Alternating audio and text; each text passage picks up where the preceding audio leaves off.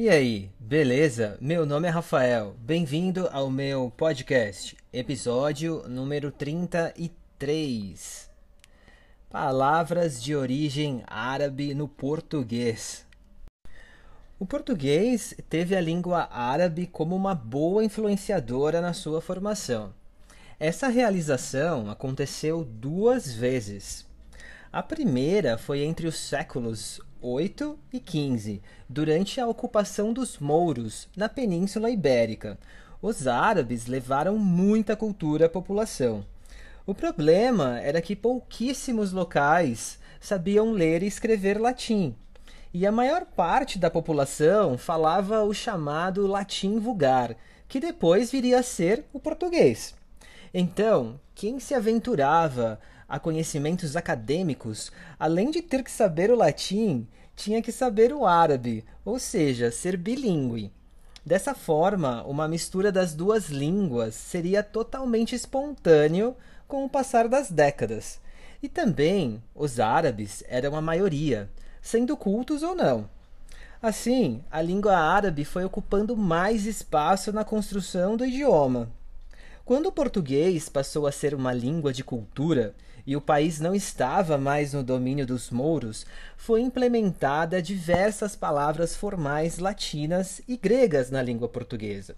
Mas o árabe permaneceu como parte natural da língua, apesar que foi modificado foneticamente, o que é muito natural. Depois de oito séculos de ocupação, os portugueses já possuíam uma descendência direta ou indireta árabe, fazendo com que a cultura as expressões e o palavreado permanecesse.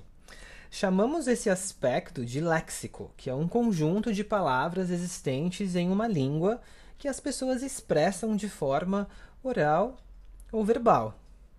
A influência árabe está presente em todos os setores de nossas vidas. Vou citar algumas palavras de diversos meios.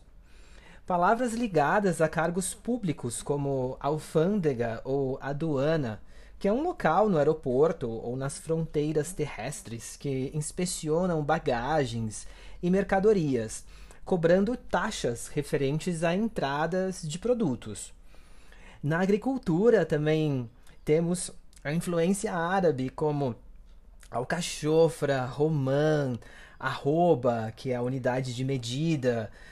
E na ciência nós temos o algarismo, a álgebra, muito, muito interessante. E quando os árabes ocuparam a região da Península Ibérica, é muito importante lembrar que eles não impuseram a cultura deles. E isso é um fato extremamente interessante, que por muito tempo três culturas coexistiram: a românica, a judaica e a muçulmana, na Península Ibérica, onde hoje é Portugal. A segunda influência foi no Brasil, no século XX, devido à imigração libanesa. Assim, novos elementos árabes foram incorporados no português brasileiro. Há relatos que Dom Pedro II, o imperador intelectual do Brasil, adorava a língua árabe e incentivou a vinda de libaneses ao Brasil após ter feito uma turnê pelos países árabes da época. Quando os libaneses chegaram, diferente dos japoneses e alemães que ficaram isolados pratica praticando agricultura, os libaneses se espalharam pelo Brasil, praticando comércio. Dessa forma, eles tinham muito mais contato com a língua portuguesa e os brasileiros com a árabe.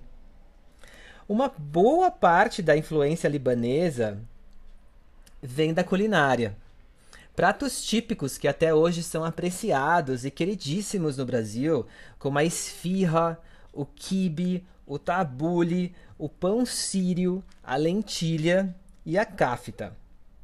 Antigamente, o estado do Paraná tinha até um jornal árabe escrito nos dois idiomas, devido ao fato do estado ter recebido um grande número de libaneses.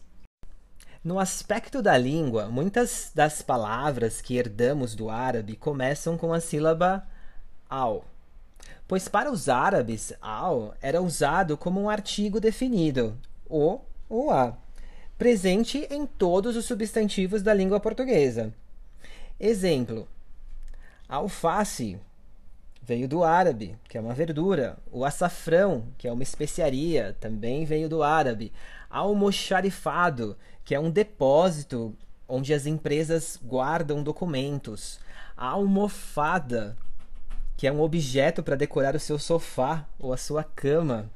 Almeida, que hoje em dia é um sobrenome. Almôndega, que é uma comida deliciosa.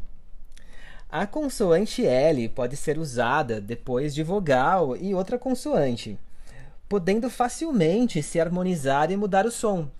Assim, em vez de falarmos a face, acabamos colocando um L entre o A e o F, para se tornar uma só palavra, alface.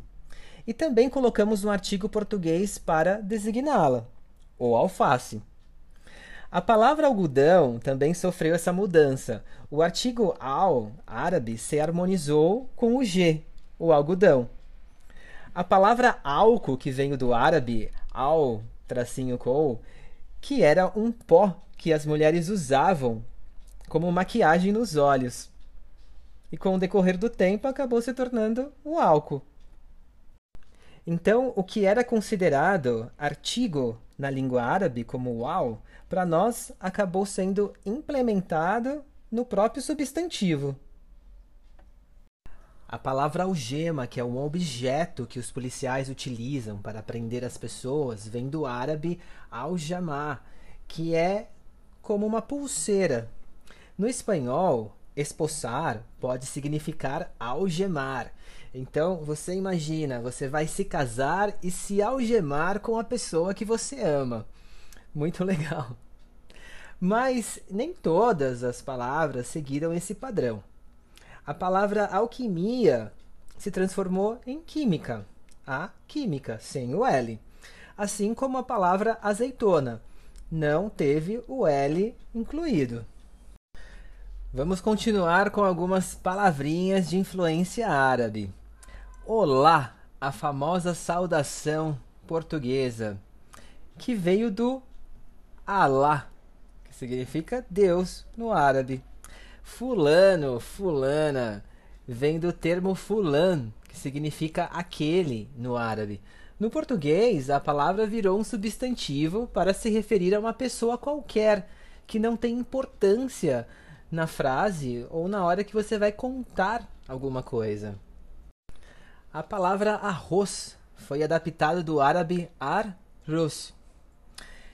Vale lembrar que eu não sei árabe, então eu estou apenas pronunciando de uma forma aportuguesada. Chaveco hoje é uma palavra relacionada a uma forma de conquistar uma pessoa por meio da sua conversa, podendo ser um bom chaveco ou, como dizemos, um chaveco furado que seria um chaveco péssimo. Porém, antigamente, essa palavra era usada para se referir a um barco de pesca que não era muito preservado. Do árabe shabak. Assim, a palavra acabou se tornando uma expressão e era utilizada quando algo não tinha uma qualidade boa. Com o decorrer das décadas e dos séculos, a palavra se tornou no que a conhecemos hoje. Os lindos azulejos azuis da famosa arquitetura de Portugal vem da palavra árabe al-zuleir, que significa pedra pintada. Bonito, né? E enxaqueca. Usamos essa palavra quando temos uma forte dor de cabeça, e às vezes pode ser até crônica. Vem do árabe ash shakika, que significa meia cabeça. O açúcar vem do árabe as-sucar, que veio do persa sakar, que significa grãos de areia. Olha que interessante. E o atum veio do árabe at-tum, que significa peixes marinhos. E a última palavrinha é a palavra açougue, que para nós é um local que se vende carne vermelha. E vem do árabe as-sok, que significava qualquer lugar que vendesse algo, como um supermercado ou uma loja de conveniência. Com o passar do tempo, o que era uma palavra genérica no árabe, no português se tornou muito específica, onde somente designa lugares que vendem carne.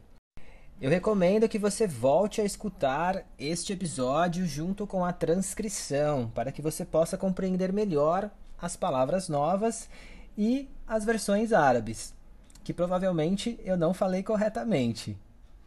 Beleza? E eu espero que você me dê cinco estrelinhas. Muito obrigado, valeu, tchau, tchau!